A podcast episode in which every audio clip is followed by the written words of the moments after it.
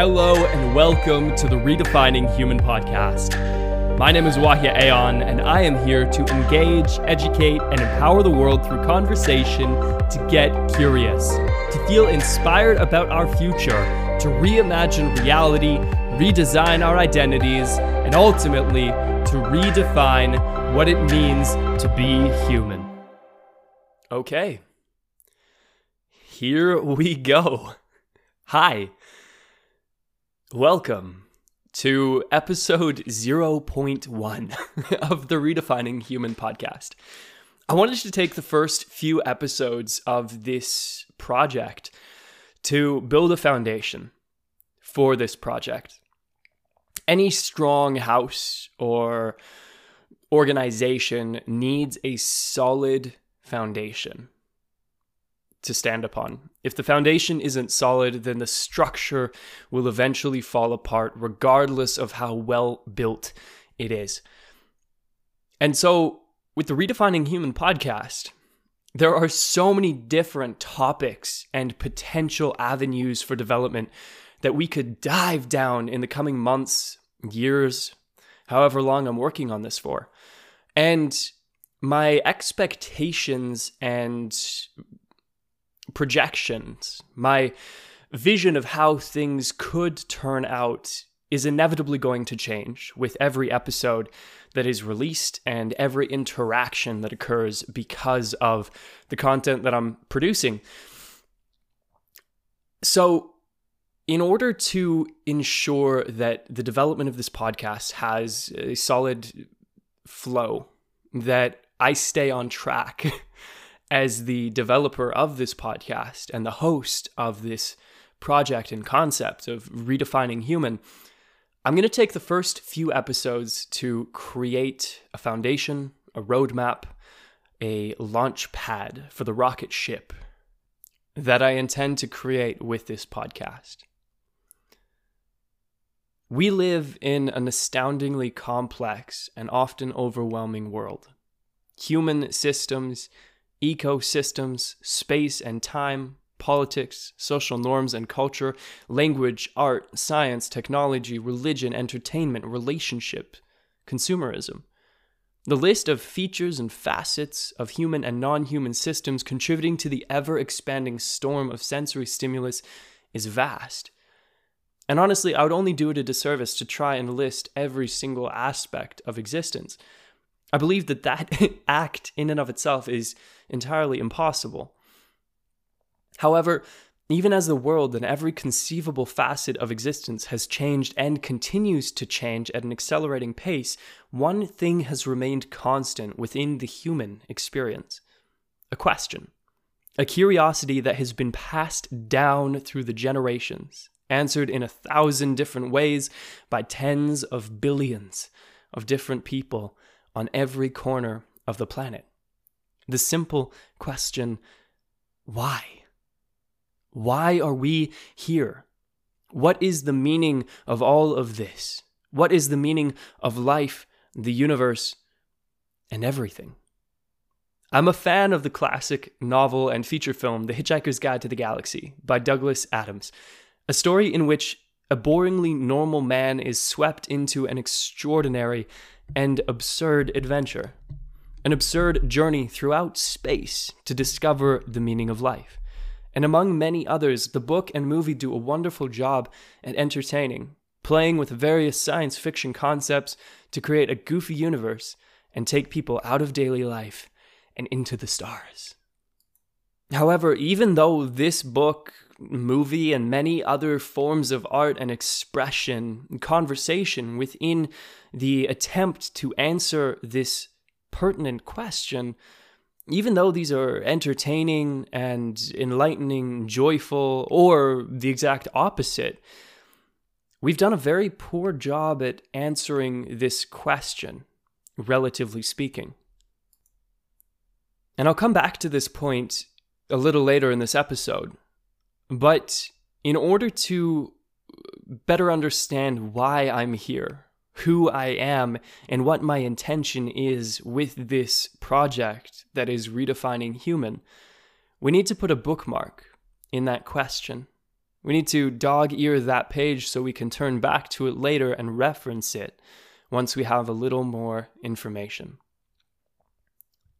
My intention with this podcast is to influence the global conversation. My intention with this podcast is to create a foundational reference point for the current state of humanity. My intention with this podcast is to inspire and invigorate curiosity, creativity, and courage. That might sound vague, confusing, pie in the sky, or just completely ungrounded. And I'll explain in a little more detail what I mean. And in order to do that, I am going to tell you a story. December 2018. I'm sitting in a small basement suite in Calgary, Alberta. All of the lights are out. In this tiny window on the top side of a wall, just above the ground, there's a little bit of light shining in from outside. But I'm on the opposite end of the room, sitting in front of my computer with the glow of the screen lighting my face, and I'm scrolling madly, endlessly. The kind of scroll where your finger never really stops moving. The kind of scroll where you hear it and you wonder, what the hell could somebody be doing to have to scroll that much? Well, I was scrolling through Facebook and several other pages. I was just distracting myself. Honestly, refusing to engage with life because I feel so overwhelmed and so underwhelmed at the same time. If anybody has been depressed before, if you've ever felt the hopelessness and despair that the human mind is capable of occupying, then you'll know how I felt. And as I scroll incessantly through these pages, I'm not really absorbing anything, observing anything. I'm just trying to escape from my thoughts. Because it's not just the screen that feels blurry, it's my life. For the last three months, I've been diving deeper and deeper into the hole of depression. I've been engaging less and less with society because I'm feeling more and more like my life is meaningless. Like I'm living a lie. Like I have some goal, mission, potential buried deep within me, but I'm not activating it. I'm not using it for anything beneficial. I'm not contributing to anything bigger than myself. And so I need to hide from that. And so here I am in the basement, living off of savings, unemployed, I've pulled myself away from my social circles. I've stopped engaging with society. I'm becoming a hermit in one of the most populous cities in Canada. And I'm trying to find meaning, but I keep falling back into the same fucking holes, the same habits, the same belief systems and patterns of behavior that I've been creating and reinforcing for the last six years.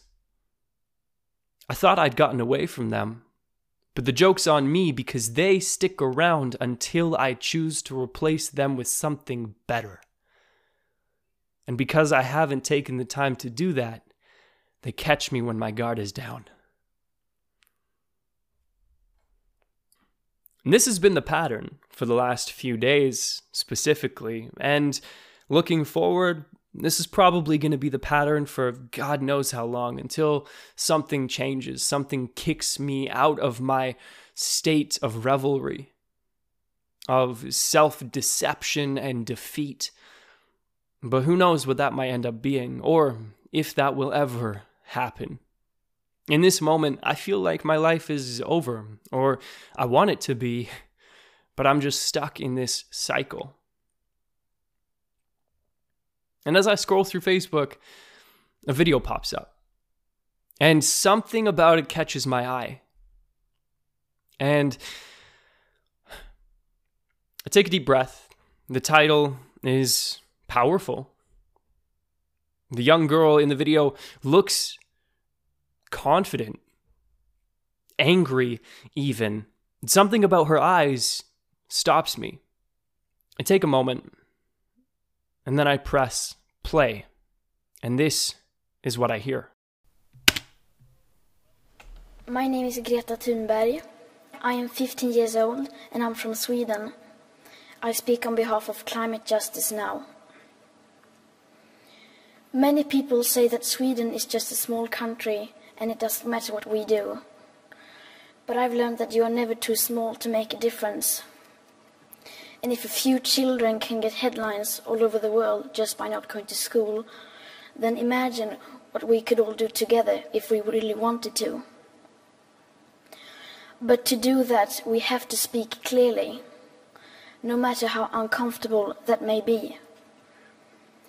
You only speak of green, eternal economic growth because you are too scared of being unpopular.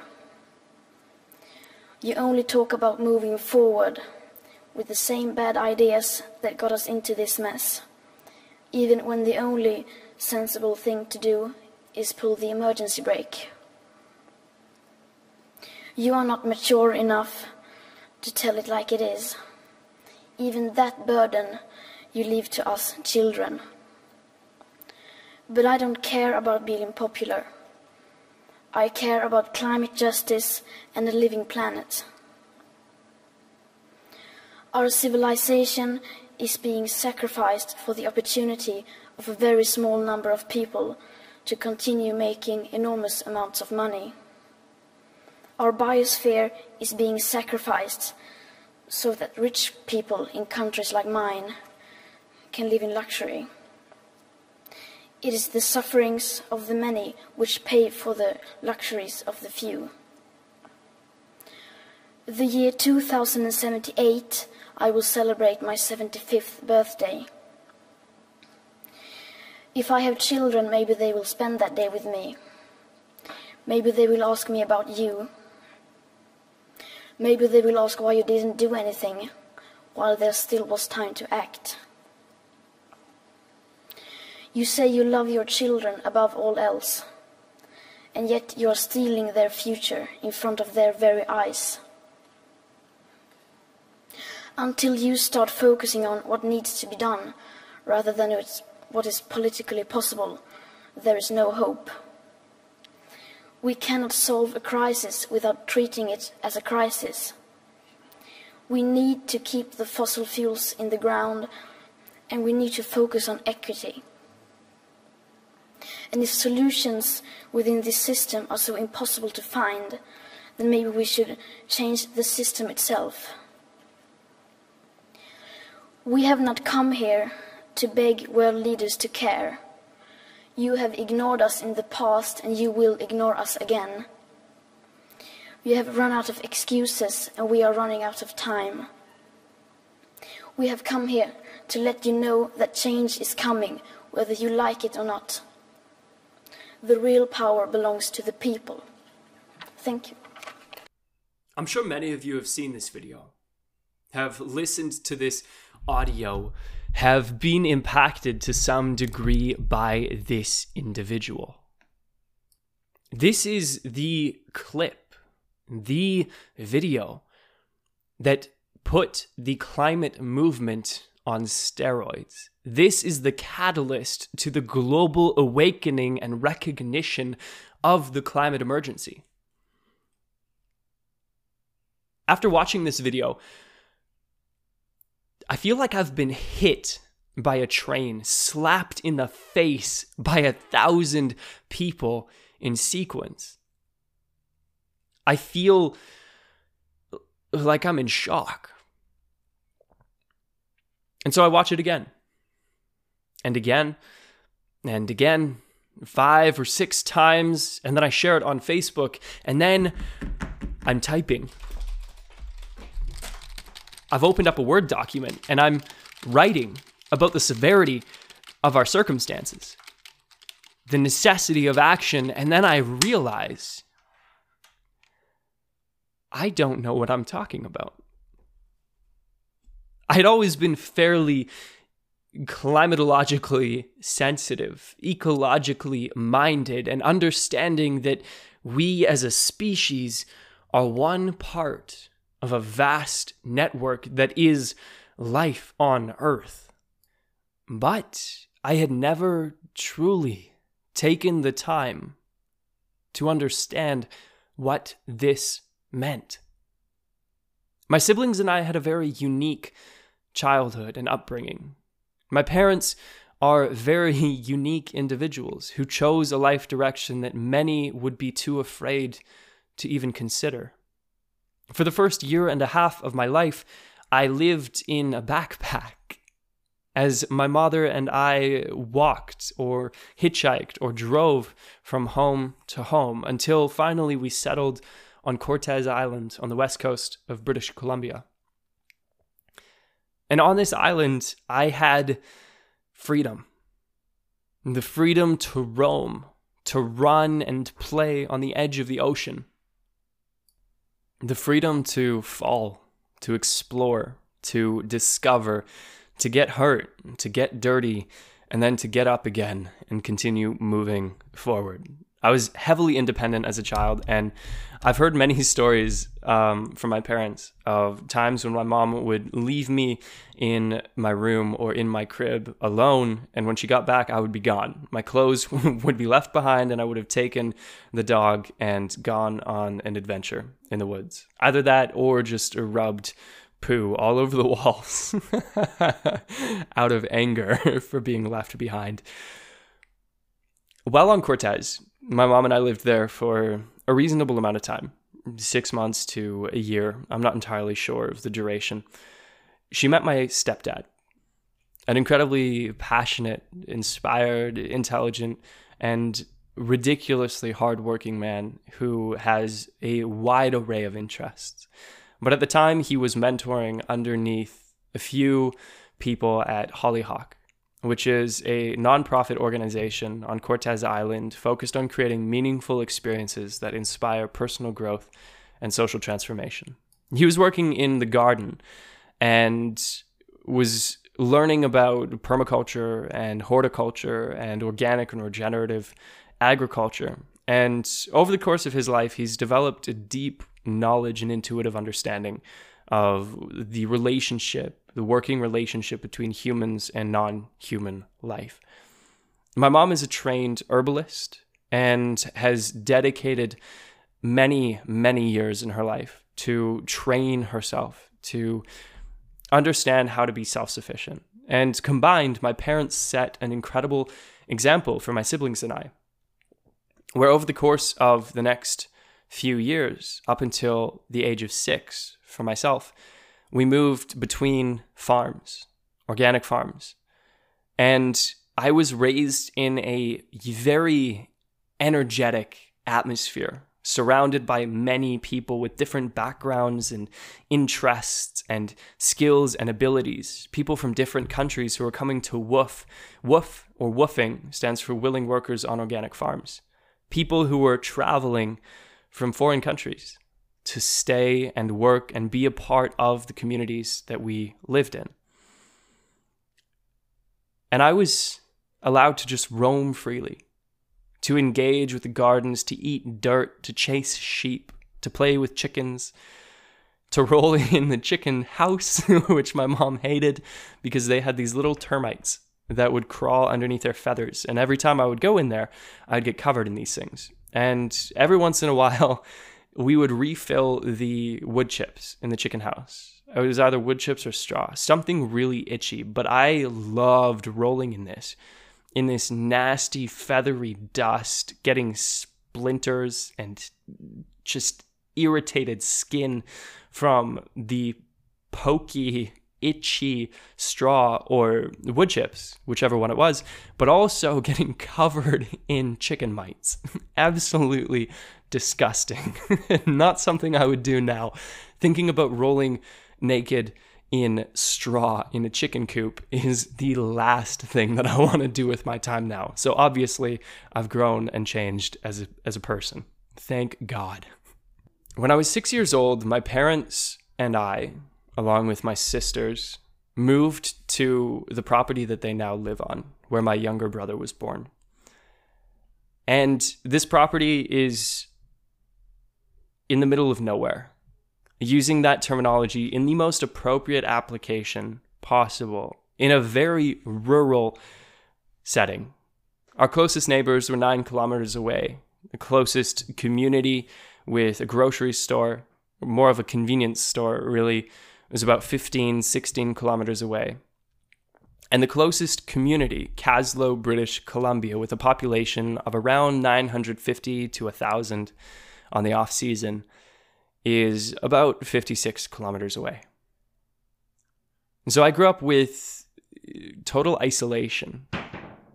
No electricity, intermittent electricity, and then we started getting generators, and now they have a solar system. But in the first few years, we would get headlamps every Christmas. We would sled down the driveway on our way to school.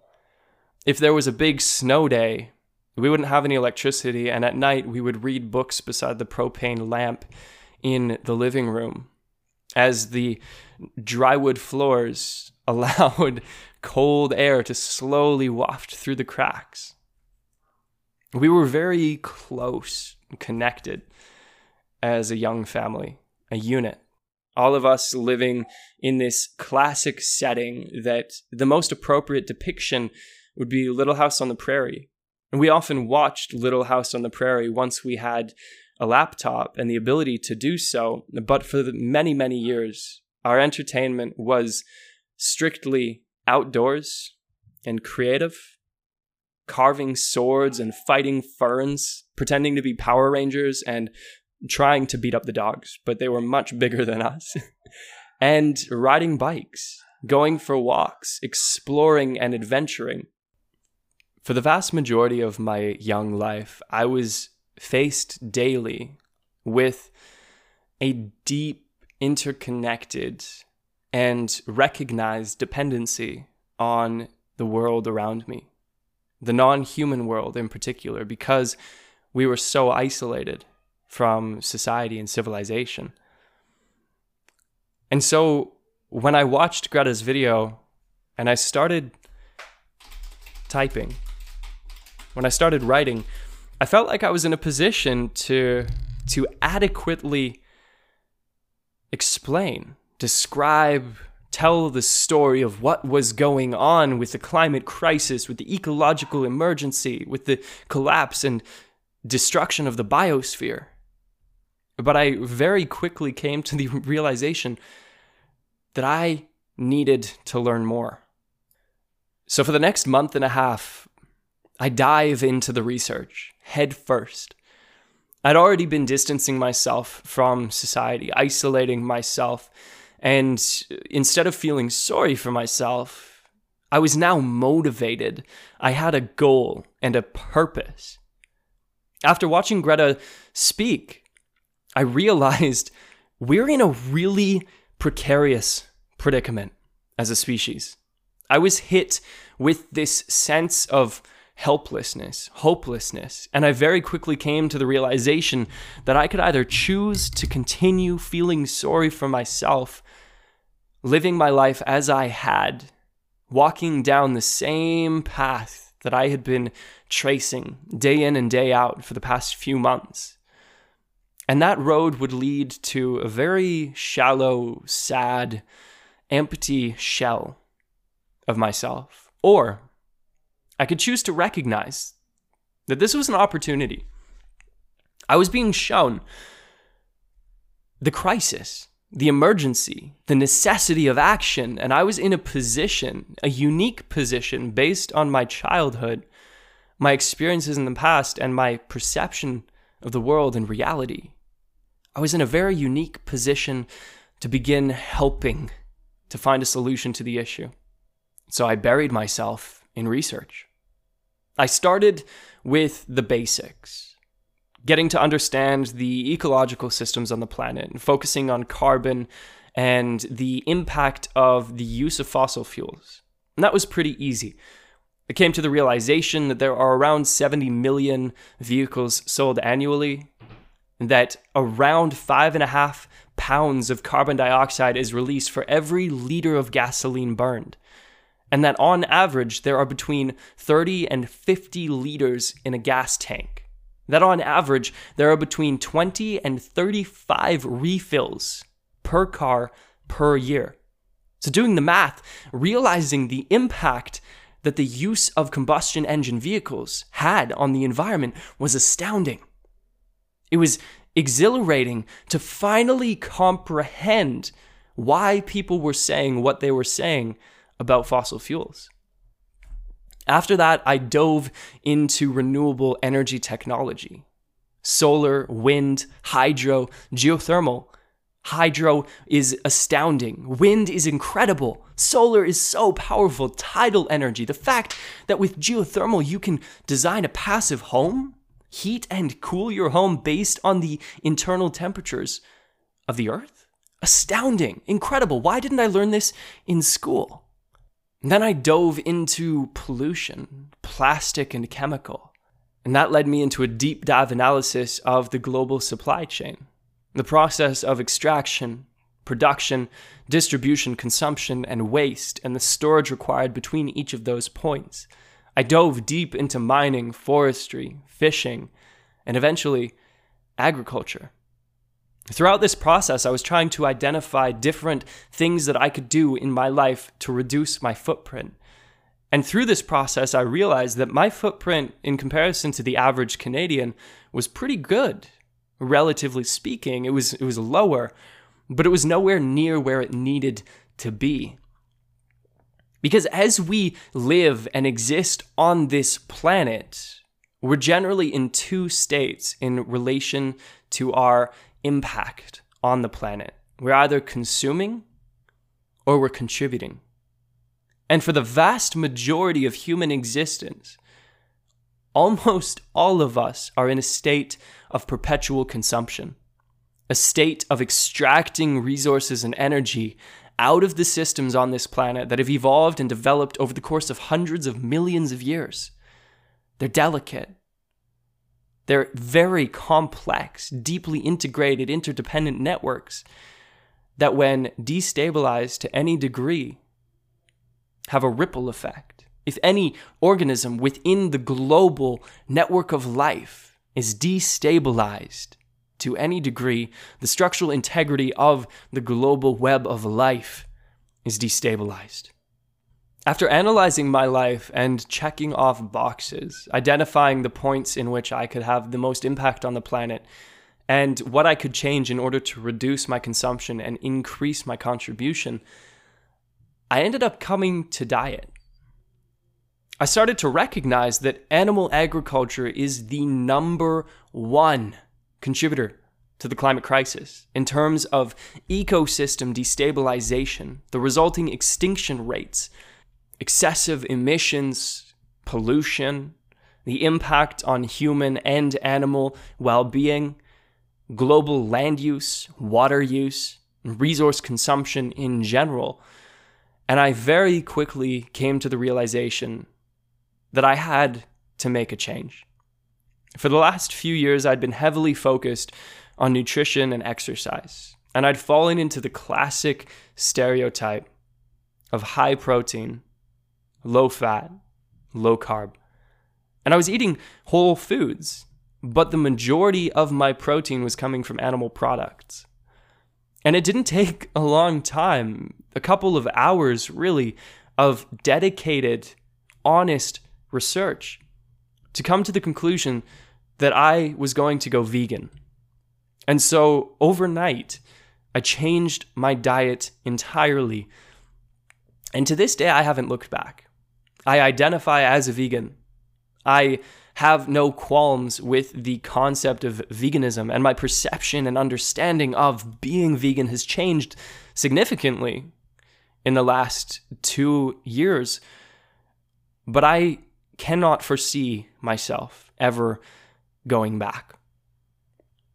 After watching Greta and doing research, I also decided that I needed to play a part in this movement. I needed to contribute in a bigger way. I was learning more and understanding more, and the more I understood, the more terrified I became, the more motivated I became to make a difference. Even today, the conversation in regards to the climate emergency is dull at best, damp at best. Most people don't want to admit that there's a problem. Many people say that there isn't and actively oppose people who say there is.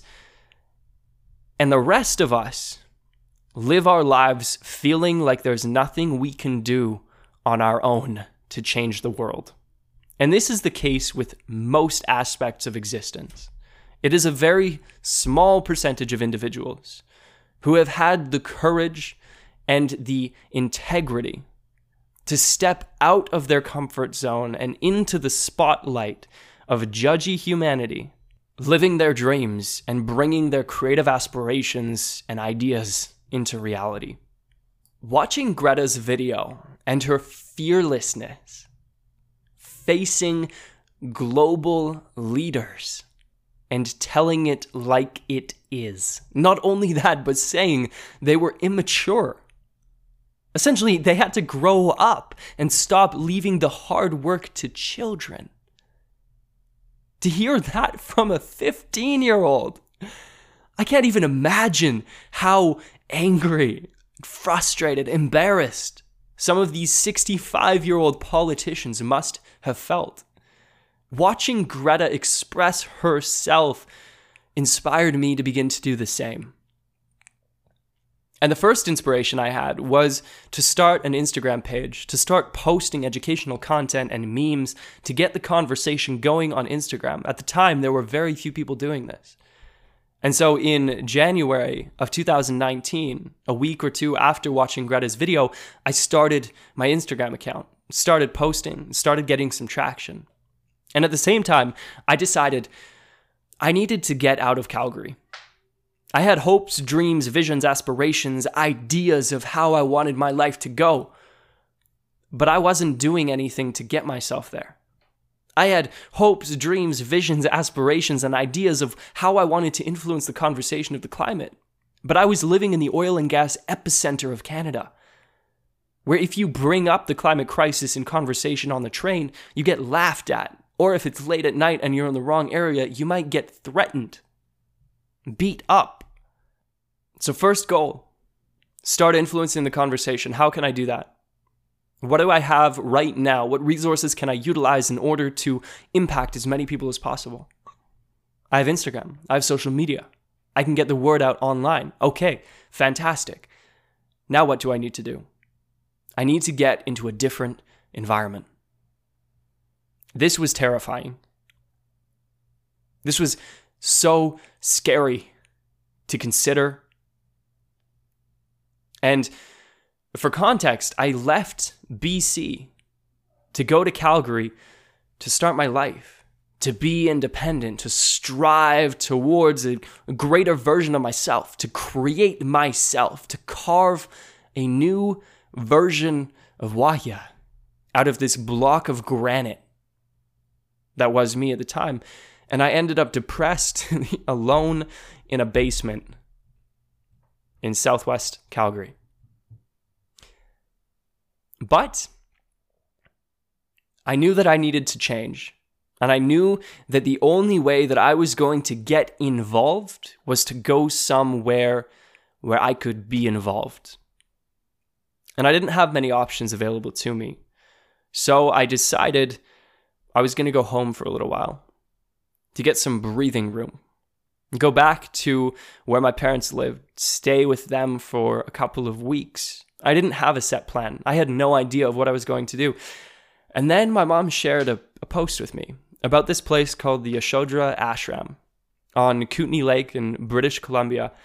This beautiful retreat center for yoga and spiritual practice. And at the time, I was starting to get a little more sensitive and curious about the exploration of consciousness, meditation, and reflection, but it was still very woo woo and scary for me. It was very unfamiliar. So I resisted, obviously. Her recommendation was to go to the one month karma yoga program, and I shut it down. It's like, I cannot handle getting that uncomfortable, stepping away from everything that I know. And then over the course of a few weeks, as I'm managing the Instagram account, thinking about this, how can I get out of this city? I started to realize that I'm already in a very uncomfortable position. I already want to be involved in the climate movement to some degree. I've always loved the idea of the classic hero's journey, where this underdog, this insignificant individual, is sucked into this grand adventure of uncertainty, trials and tribulations, challenges. And when they overcome them, they're transformed into a powerful version of themselves, an aspect of themselves that was there all along, but had to be awoken, reminded, trained, invigorated, revitalized. So, after a lot of resistance, I opened up the document that I had filled in maybe 10, 15% of, and I started typing. And I wrote about my current emotional state I wrote about the fact that I needed help. And this is the first time that I had really admitted this to myself. I started writing about this feeling that I had, where I would wake up daily and it felt like there was this dark shadow self that was just on the boundary of my perception, floating around me and watching over everything I did, said, and thought. And every time I had sort of an empowering idea, feeling, experience, and felt good about myself, this shadow would cloak over my perception and integrate itself deep into my neural circuitry and start exercising narratives of insignificance and inadequacy. I was actively convincing myself that I was worthless. And I wrote to the ashram that I wanted to come and do the karma yoga program and get help to start a new chapter in my life and to get a vantage point on my life, to, to, to occupy a different perspective, to just observe and get some space to breathe. I felt like I was suffocating and I was accepted. So I packed my bags without any plans other than ashram, Instagram, youth climate movement. I packed my bags and I left Calgary. I went home. There is a phenomenon, a psychological mechanism that I've been exploring in the last few months, but I've been curious about it for many, many years. And this mechanism is uh, correlated to identity. We don't just identify ourselves or understand our identity based on who we feel we are. We also identify ourselves based on who we think other people think we are. And in addition to that, I hypothesize that we also identify ourselves based on the things in our environment. If you have ever come across a book that you read or a journal that you wrote in 10 years prior, you might know what I'm talking about. Where you open a passage and read a line, and you're transported back into the moment when you last experienced that. This incredible ability for us to associate moments in time, emotions, memory to objects. And I love this, particularly with the book The Golden Compass. I remember vividly reading this book in a crabapple tree on my parents' property when I'm 10 or 11 years old. And I can transport myself back into the moment where I can smell the blossoms on the tree. I can hear the dogs barking. I can hear my I can hear my siblings playing somewhere in the distance. And I've been realizing more and more lately that depending on what you have around you, your environment, the objects that you own, because I wake up in the morning and I put on a, a, pair of clothes. I've had these clothes for a while and they remind me of who I have been.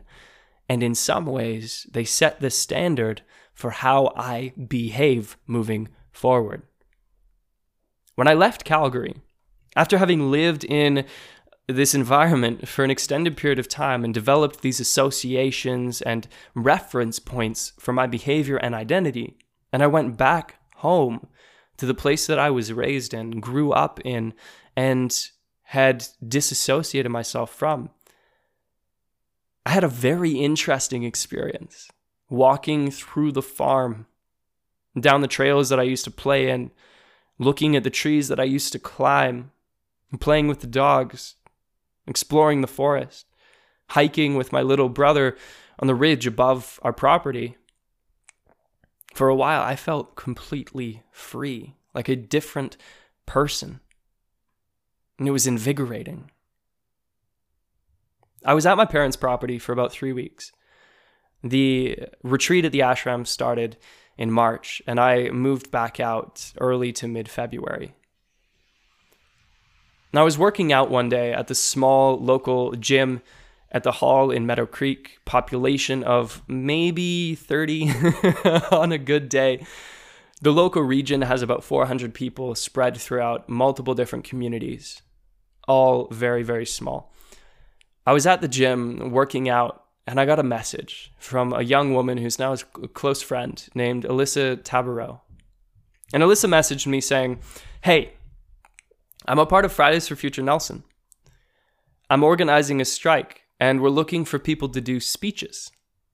I've seen your content online and the messages and the posts that you're making.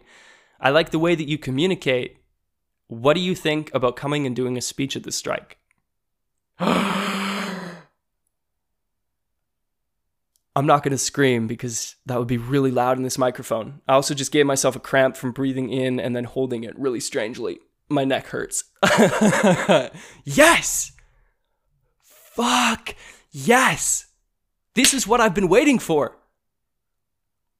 I left Calgary with three intentions ashram, Instagram, climate movement.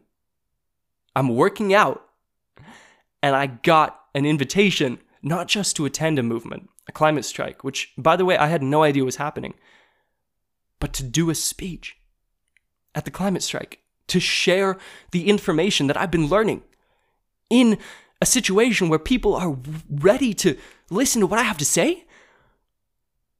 Oh my God. So, yeah, I agreed. I, I, I applied. I said, yes, please. I would love to do that. Thank you so much for the opportunity. And the strike was happening a day before I had to go to the ashram. I had about a, a week and a half to prepare, so immediately I just started writing, trying to develop ideas, and then I stopped for a while and I was like, oh, I'm so anxious. I don't know what I'm going to write about. I don't know what I'm going to talk about. So I'm just going to leave it alone for a while. And this is my tendency to procrastinate to hold things off until the last moment. And for a very long time, this was fairly advantageous. I found school to be pretty easy. I skipped 60% of my grade 11 classes and passed. And I have the ability to squeeze a lot of bullshit out in a very short period of time, just enough to scrape by. And so I, I procrastinated on writing this speech. And I use a tool in my writing called Grammarly, which is incredible for sentence structure and just ease of flow with vocabulary and articulation in the written form. And it also has this convenient tool that tells you how long it will take to speak written word. I had five minutes to squeeze my speech into. And the night before, I'm writing frantically, trying to figure out exactly what and how to say what I want to say. I want to talk about plastic pollution, chemical pollution, ocean acidification, the deterioration of soil on this planet, carbon sequestration, and the fact that we need to start focusing solely on regeneration instead of this ridiculous adaptation and mitigation. That we need to start focusing on rebuilding and revitalizing and reconciling with the planet or else we will not have an opportunity to do so when we begin to realize that we should have started a long time ago. I wanted to write about the fact that politicians aren't paying attention, but that we need to focus on creating solutions instead of demanding solutions. That the majority of people don't know what to do or how to do what needs to be done, and some of us who are willing to put the time and effort into exploring the possibilities are in a very important position where we need to take responsibility to start introducing ideas to people, creating a nest for creativity and inspiration, setting an example, and giving others permission to get curious. I can articulate that much more effectively today than I could at the time because I've had practice at the time, I was shitting my pants, anticipating doing a speech. The only experience I had speaking in front of people was grade 11, where I had the opportunity to join a mock debate and I had the topic of cannabis legalization. I put a ton of time into preparing this presentation. And on the day of presentation, I walked up in front of the class and immediately just started shaking. I was so nervous. And I had this very simple joke to read out. The joke to begin my presentation went something along the lines of Hey, did you hear about that guy who died from a marijuana overdose? Ha, me neither. And as I'm trying to deliver this, I start justifying the fact that I have a joke to share with the class. Literally, there were six people in the class, and this is a class of, on average, 45 students. Six people showed up, and I am on the verge of peeing my pants. And so I'm standing there, sweating, from my armpits, my elbows, my kneecaps, places where I didn't even know there were sweat glands. And I read, did, do you hear the, about the guy who died from smoking marijuana? Me neither. that was my experience talking in public. I was terrified of judgment, criticism, ostracization, typical fears. But I grew up in social isolation the school that I went to when I was living in British Columbia had about 350 kids. The town, on the best day, had maybe a thousand. And the high school that I went to in Calgary had almost 3,000 students. I went from interacting with an average of four or five people per day, running into an average of maybe 20 to 35. And these are people that I grew up around, and I would have panic attacks. To living in a city where I'm taking public transportation from my house to the school. And in that time period, I am encountering triple the average population to what I was used to. And as soon as I walk into the doors at school, I'm bombarded by the sea of people so, no wonder I skipped 60% of my grade 11 classes. I was terrified. I stayed at home and I played Minecraft. So, in preparation for this speech, this public speech, I'm terrified. And I've done so much work on getting better at communication and expression and confidence and being myself. But I am terrified. And so, 11:30 rolls around and I finish writing the speech. And I'll find this someday to read it to you because it was it was decent. I managed to get it in in under 5 minutes. But the real story begins when I get to the strike. The drive from home to the strike is about two hours. So I leave in the morning with my brother. We pick up his friend. And we get into town, and it's this beautiful day, absolutely frigid. And we're all in our jackets. We walk to the strike site. My brother has a sign that he made. My brother's friend, I'm pretty sure he had a sign too. And there are signs and banners that are starting to be put up at the strike site, microphones and speakers. And I walk over and I meet Alyssa and her friends, the original founders of Fridays for Future Nelson, and introduce myself, say thank you for this opportunity. I'm very excited to, to be a part of this. I've been wanting to be a part of something like this for quite a few months now. I was inspired by Greta, and I'm just so excited to be here. Thank you. And people start showing up 5, 10, 50, around 115, maybe 130 people end up gathering at the strike. And we're doing chants, and people are speaking passionately. And then it's my turn. It's my turn to stand in front of everybody and to tell them what I wrote. And I threw the other piece of paper, so I'm just going to grab another one to give you a demonstration. I love doing this. I feign confidence. I'm hyperventilating, but I think I'm walking in a way that makes people think that I know what I'm doing. I'm here with a purpose. I'm here to deliver a message, and you're going to hear it. But inside, I'm dying slowly. and so I walk up to the, the, the space where the microphone is standing, and I'm shaking a little bit, but I make sure to move the paper away from the mic so that you can't hear the ruffles. And if you do, I could just say, like, oh, it's the wind. It's cold. It's cold wind. like, no, it's not. yeah, it is. Look over there. Ah, I've disappeared now. I'm standing there and kind of freaking out. I'm cold. It's it was a really cold day. My nose is like kind of numb. And I, I realize like I'm pumped full of adrenaline. I'm terrified and I'm cold. This is not a great combination to speak. When I get cold, I can barely pronounce the alphabet. My lips don't want to move. So when I'm cold, hyped up on adrenaline, and nervous, is, is not a good sign. Don't book speaking gigs when those three energies are converging. And so I realized that I need to start moving a little bit. I need to loosen up. So I start jumping.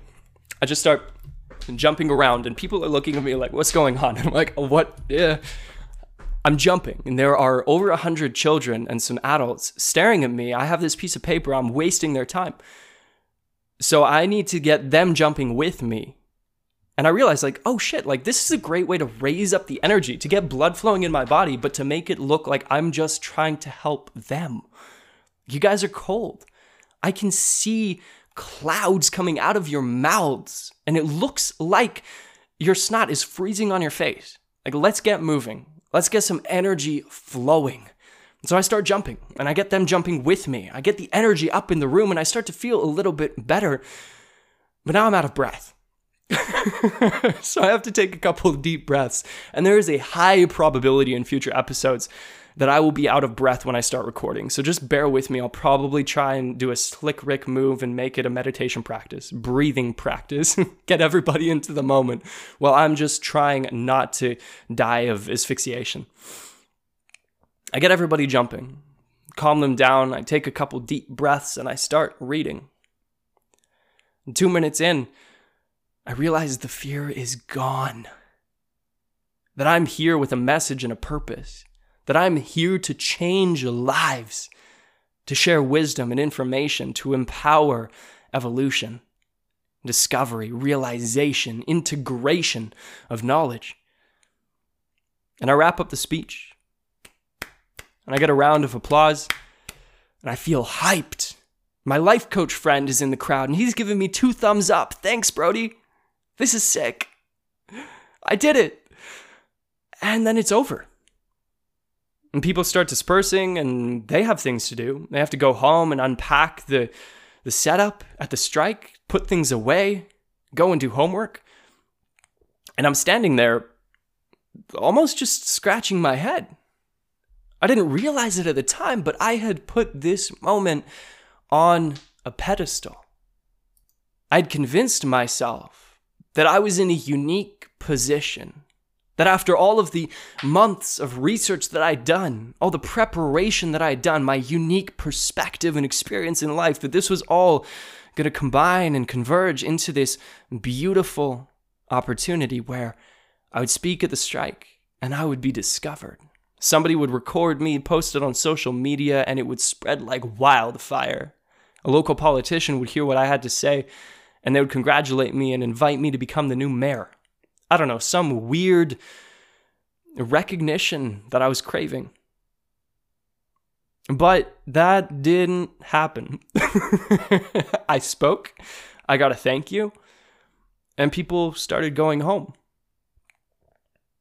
And this was the very beginning of, up until that point, what had been a really long, arduous process of ego death. And many children go through this where we're born into the world dependent upon our parents. And we develop this sense of I. We become the center of our universe. And I was having a Galileo moment where, similar to how Galileo revealed that humanity is not the center of the universe and was then ostracized and had his life threatened by the church, I had a moment of realization where I was like, oh shit, I'm not the center of the universe. I am not that critical component to this movement that will result in the acceleration and transcendence of humanity. And then my ego was like, oh no, no, shame on you. God hates you, devil hates you, everybody hates you. Shut up. If you continue speaking, we're going to hang you. We're going to strip you naked and make you run through the streets ego put me in a position of like, no, no, fuck that. Ignore that. That's not true. You're great. You're awesome. But it was too late. My ego had shattered just a little bit, crack on the surface. And at the time, it was painful. It was confusing because I had built so much expectation into this moment that I didn't know what was going to happen next. But fortunately, I didn't have to. Because the day after that, I was going to start my one month karma yoga program at the Yashodhara ashram. And so, feeling pretty high on life and also really sad that I didn't have a five second of fame moment that launched me into the stratosphere at the climate strike, I drove home with my brother and his friend. We dropped his friend off, went home, and I started packing. And the next morning, I left to go to the Yashodhara ashram I arrived there and I met Chuck, an amazing man. Chuck, if you're listening to this, thank you for all of the wisdom that you've provided me in my life. Thank you for the duty that you uphold at the ashram. Thank you for the service that you provide to other people in helping them on their spiritual journey. I met Chuck.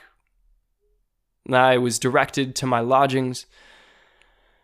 And I realized shit, I'm here for one month. I don't know anybody. I don't know anything about meditation, spirituality. I know some like surface level stuff. Like I've downloaded Calm a couple times and I've done like five to 10 minute guided meditations, but most of the time I'm just thinking about when can I open my eyes and go on to something else. I've been introduced to yoga because like my parents have done yoga in the past, but I also grew up in a very close minded community where it was almost like this 50 50 split between the hillbilly and the hippie.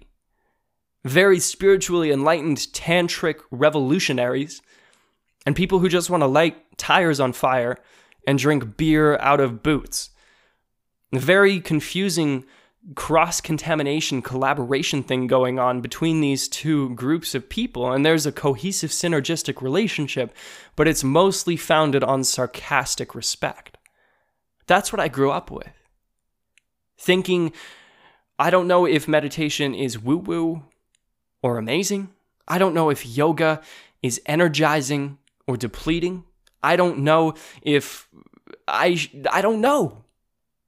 And now I'm at the ashram for a month. Karma yoga is selfless service. In the karma yoga program, I was working between 5 and 7 hours a day at the ashram, integrated into the community and helping to perform basic maintenance chores, cleaning, washing dishes, cooking food, sustaining and maintaining the environment around the ashram. And if you ever have the opportunity to go to an ashram, but specifically the Yasodhara ashram, I highly recommend it. It is an amazing community full of beautiful people. It is seriously one of the most relaxing, energizing spaces I have ever been. The temple is gorgeous. I'll link the I'll link the ashram show notes. Shout out to the ashram. I was there for a month. And over the course of that month, one of the things I told myself was I'm not going to use my phone at all. But one of my goals leaving Calgary was to manage Instagram, so that didn't last very long. And many, many nights I stayed up until 11 or 12 a.m. responding to people, posting, finding new content to post, doing research, and educating myself further on the climate crisis. I downloaded Blinkist as an app, accidentally bought the premium version, and I can remember the heart attack that I felt at the time because I had very little money to my name. And so I saw this $130 charge approval show up in my email and just had a moment of, oh God, I need that to survive. But fortunately, I'm at the ashram. All of my food, my lodging, everything's provided to me. I have no bills at the time, so maybe I can just use this as an opportunity to start learning more. So I did that. I started listening to a ton of audiobooks on Blinkist, saving a lot of time and getting incredible nuggets of wisdom and information. I started practicing some of the dream work and meditation. I went to the morning yoga sessions at 6 a.m. I started doing cold dips. I started really allowing myself the space and freedom to get curious about consciousness, to start exploring myself, to start reflecting on my thoughts, meditating on my identity. And my life changed dramatically. I started opening up more, trusting myself more, and this was the beginning of my spiritual journey. I was there for a month, met some incredible people, and one of the women, one of the, one of the women, I'm not sure why I'm having difficulty with this word. One of the women, Danny, who I met at the time, this beautiful, vibrant Irish woman, became my girlfriend a few months after I left the ashram. We were together for a while, and I'll potentially talk about that in the future. I'm going to ask her for permission first, though. While at the ashram, I had this incredible opportunity not only to be a different person, to express myself as being a different person, to explore conversation and begin letting loose in a safe space. I also had the opportunity to do another presentation, another speech. The ashram was very curious about my position on the climate, my participation in the movement. They weren't very educated on what was going on, but they were aware that there was a growing revolution led by youth and I was a youth. And I had just done a climate speech the day before coming to the ashram. I was very excited to engage people further, and I was having conversations left and right about the state of the world, but the opportunity that it represents. Focus on the opportunity. One day I got an offer from one of the Swamis to do a talk. And there were these classes that were hosted fairly frequently. And I forget what they're called, but every week or so, somebody with a specific understanding or interest would create a presentation and present to the entirety of the ashram. And I had the opportunity to do this on climate. So, once again, I'm in this incredible position. We're leaving Calgary. My goals were ashram, Instagram, climate movement. The Instagram account is growing rapidly. I'm at the ashram. I've faced a fear. And I have the opportunity for the second time in a month to do a presentation on the climate crisis. But this one was different. Because this one I had been influenced by the community. This one I had had time to think about the nature of the issue. More importantly, I had the time and space to begin reflecting and considering myself. Who I was, who I thought I was, who I thought I was being, and who I was being, and based on that, who I was preventing myself from becoming. I had the opportunity to realize that the majority of the issues in my life were based on my beliefs, my actions, and I was the only one who could change that. And so my speech at the ashram was heavily influenced by that realization, coming to the conclusion that has ultimately led to the statement the state of the world is determined by the actions of the individual multiplied by the collective. At my time at the ashram, I was introduced to a book called Utopia for Realists by a man named Rutger Bregman, and he exposed me to many different aspects of reality, specifically universal basic income and the development of utopia. But most importantly, in his words, not verbatim, obviously, please don't sue me, Rutger Bregman, for misquoting you. At some point in human history, we forgot how to dream. We set down our sails on the boat of evolution. We took our eyes off of the land of opportunity far in the distance and we settled for the mundane. This hit me so hard. This inspired me so deeply.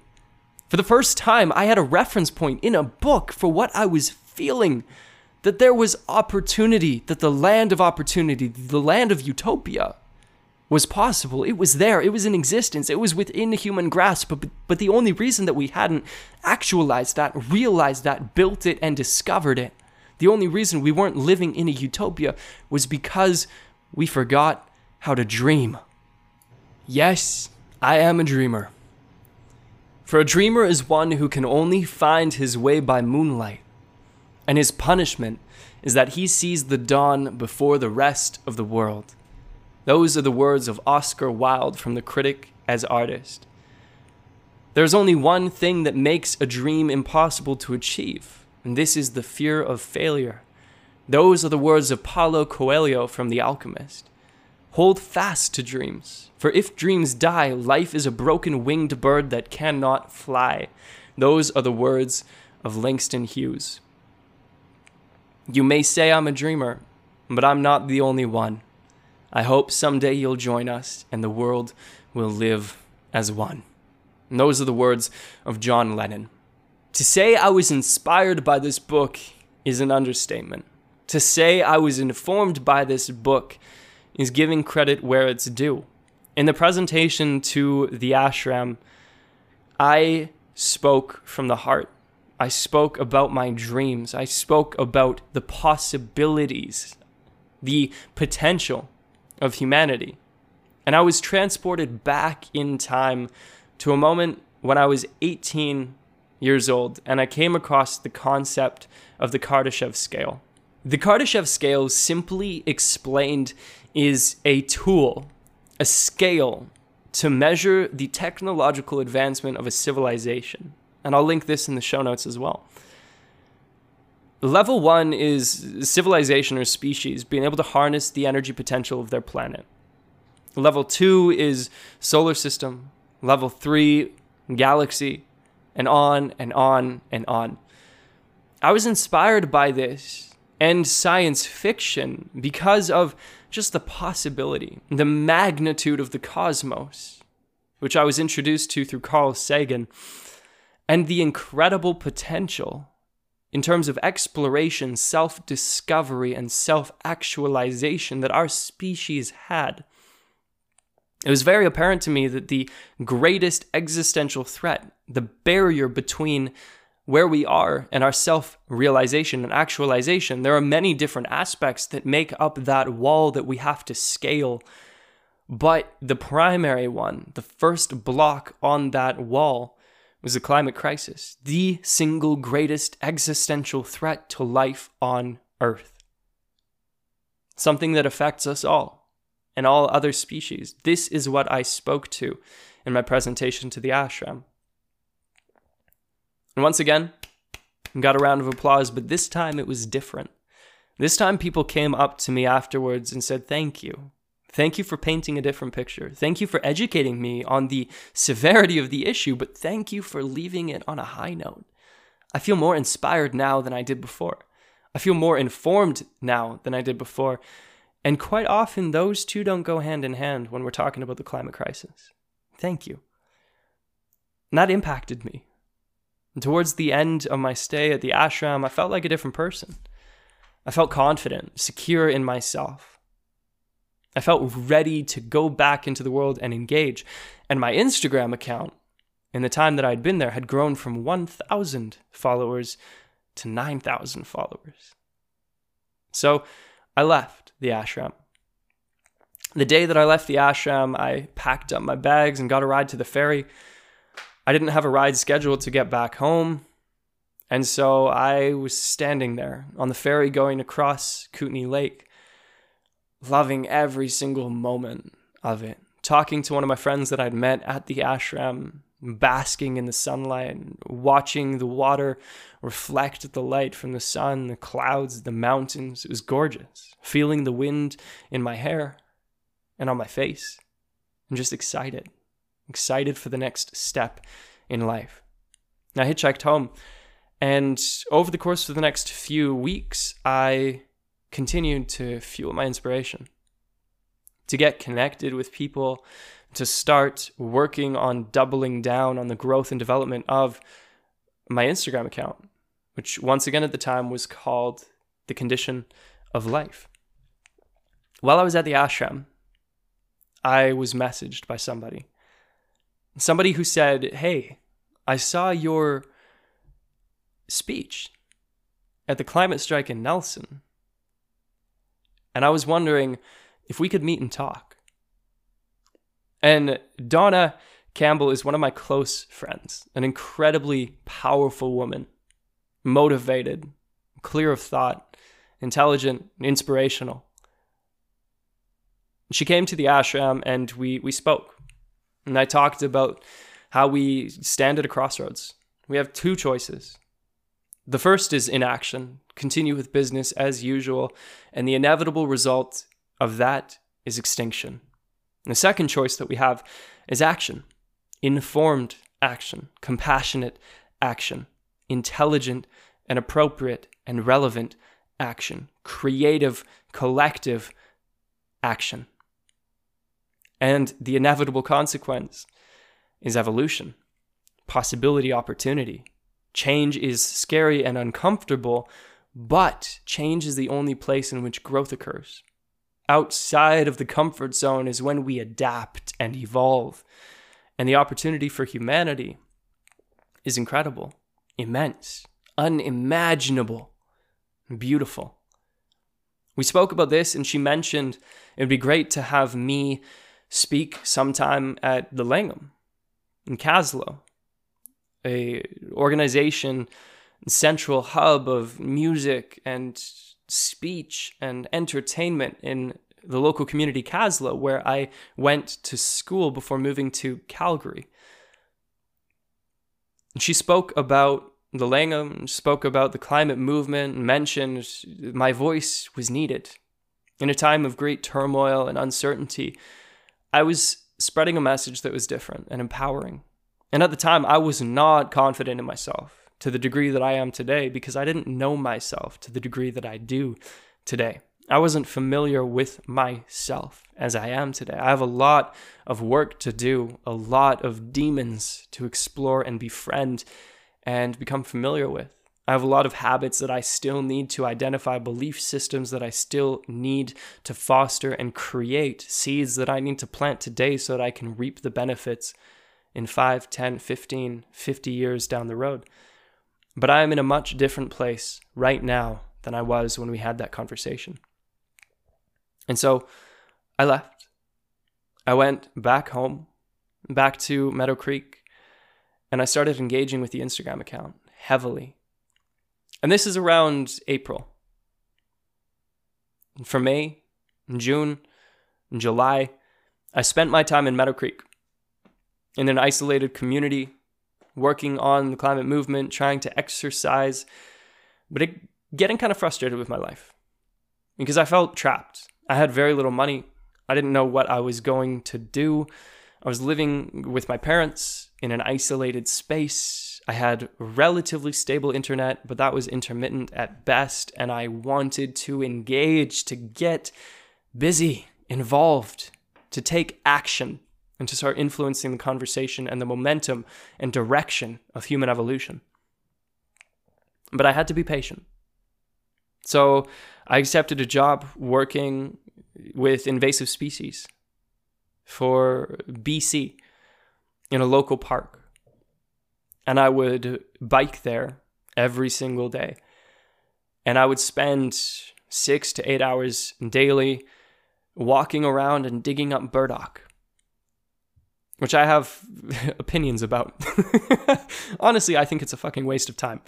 But only in that particular application. There are definitely invasive species that are dangerous, but generally, they're only recognized because of the impact that they'll have on human well being, not the actual role that they're playing within an ecosystem. That said, there are some invasive species that do represent a significant threat because of the rate of growth and destabilization that will occur within the ecosystem that they're inhabiting. But for the most part, I think it's a waste of time to dig up burdock.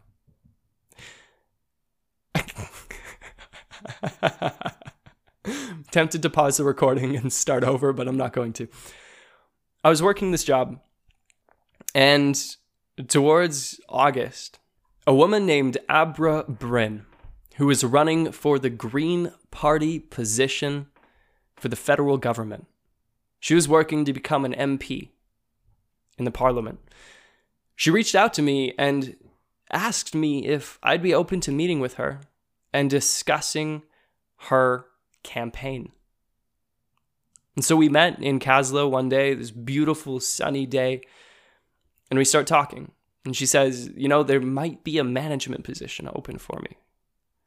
There might be an opportunity for you to get involved with my campaign and start making some money. And in order to do that, I'm going to need you to live in Nelson, British Columbia. I was ecstatic.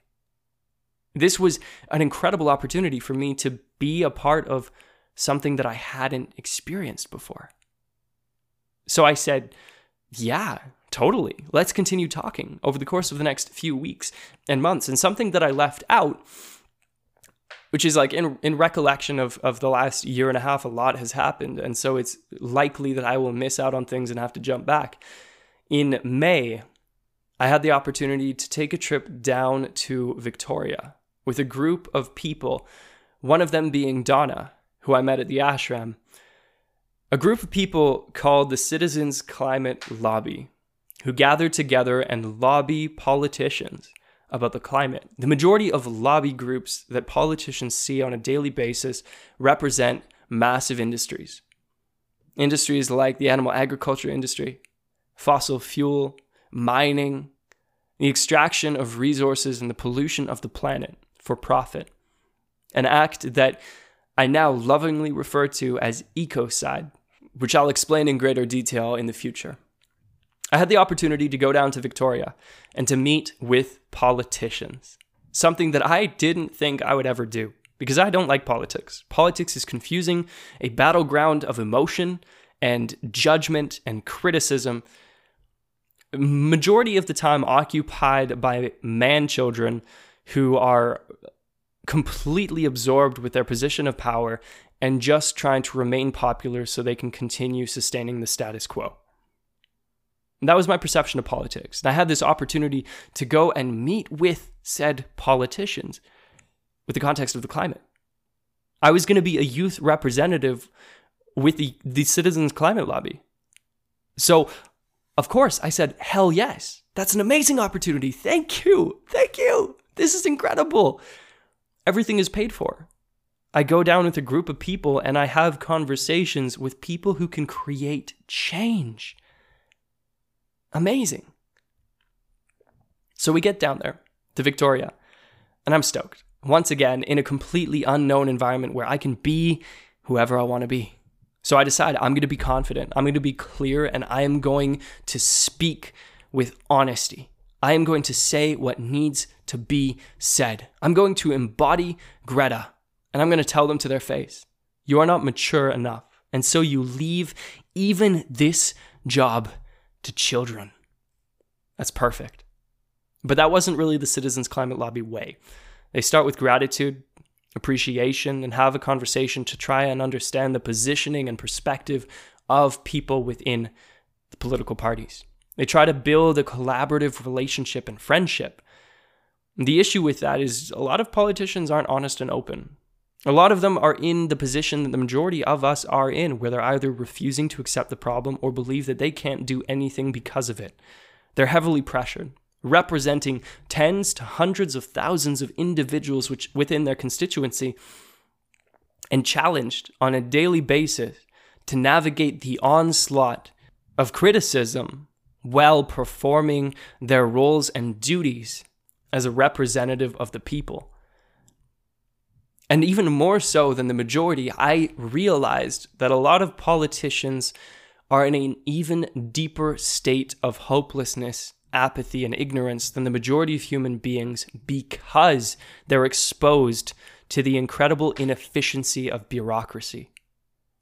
The incredible discomfort that comes with being in a position of power underneath the microscope of the population constantly faced with the potential of belittlement and exposure by their fellow politicians in a desperate act to try and gain more power and status within their position. It's a very confusing space. And I was there to sit in front of Parliament to observe a session, and I was so embarrassed by what I saw. Members of government elected to represent the population bickering like children. A group of children in a classroom arguing over who gets the Play Doh and who doesn't would have better conflict resolution abilities than what I observed that day. But while I was down in Victoria, I had the incredible opportunity to mentor under Sonia Furstenau, who has recently become the leader of the provincial Greens in BC. An incredibly forward thinking, passionate, compassionate, intelligent, creative, honest, open, authentic individual who stepped into her position, was voted into her position because, as a citizen of Cowichan Valley, she stood up against pollution she started organizing rallies, started communicating with the government and organizations who were contributing towards the increase in pollution in her area. And eventually, she was voted in by her fellow community members and people within that riding to become a part of the Greens, to represent them in government. She's recently been voted in as the leader, and I would love to have her on this podcast sometime. Sonia, if you're listening to this, Expect an interview from me soon. So, I had the opportunity to go down, experience government and politics in the bigger city, to step into life on the coast for a little while, to ride electric bikes through the streets of Victoria, to feel the ocean spray on my face, and to gain confidence and understanding of the issues that we're facing and who I was as an individual to begin reinforcing this concept of the importance of communication, this incredible opportunity that we have to articulate our beliefs and our ideas and our dreams into a format and medium that other people can observe, interpret, integrate into their identities and perceptions. Communication is one of the most effective ways that we can influence other people in positive or detrimental ways. And this has been expressed repeatedly throughout history. The civil rights movement with Martin Luther King, or the Holocaust with Hitler. Communication is one of the best ways to influence thought and action. After I came back, I met with Abra. I had some experience with the Greens. I got an understanding, a snapshot of who Abra was as an individual. I decided, hell yes, I will represent you. I would love to work on your campaign. Thank you for this opportunity. And so, after some back and forth and communication, she ended up coordinating a rental space for me in the basement suite of her mother in law in Nelson, BC. So, not only did I have the opportunity to start working for the Green Party, which, by the way, I never accepted any money. We never developed any payment methods because I realized after a while that if I was talking about climate action and at the same time being paid by the Green Party, there was a conflict of interest, and that could result in a very precarious situation for me as an individual, beginning to express myself more and more. I also wanted the freedom to speak clearly about the fucking insanity and the incredible opportunity that we were represented with. And that also would have created a bit of conflict. So I had the opportunity to work with the Green Party for a while, to get involved in campaign management and workflow, to go out and do some public communication and interaction with Abra on behalf of the Green Party, to train myself further in communicating with people. But I also had the incredible opportunity to get more involved with Fridays for Future Nelson, BC. I moved to Nelson in August and the global climate strike, the first in history, was planned for September 20th. So we had about a month and a half to get busy.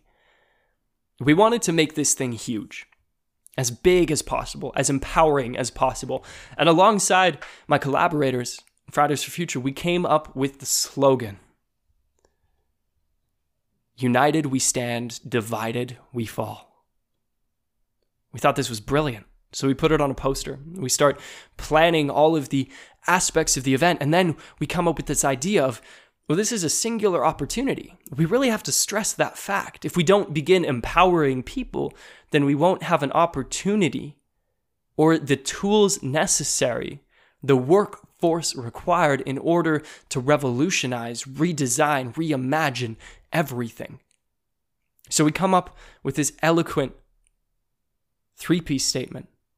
In order to ensure evolution, first we need to engage, educate, and empower people. When those three steps are met, evolution is inevitable. Crisp, clean. We all feel so energized, so excited. But how are we going to make sure that people show up? Well, what avenues do we have? We have social media. We have Instagram and Facebook. Instagram isn't really popping off in Nelson, BC for the Fridays for Future Nelson group, but we have Facebook. A lot of people still use Facebook. So let's start advertising.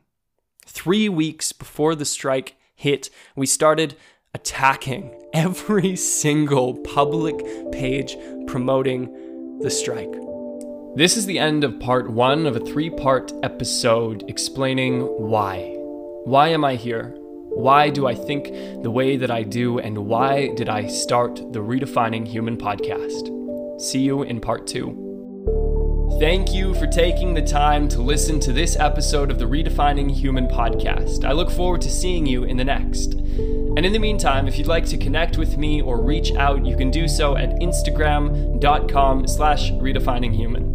If you'd like to support my work and this channel and get access to exclusive content, you can join my patrons at patreon.com slash redefininghuman. Please remember to share this episode and any other that you find inspiring and empowering with someone that you think would connect with the message. And remember to like, share, and rate on whichever podcast platform you're currently using. Until next time, stay curious.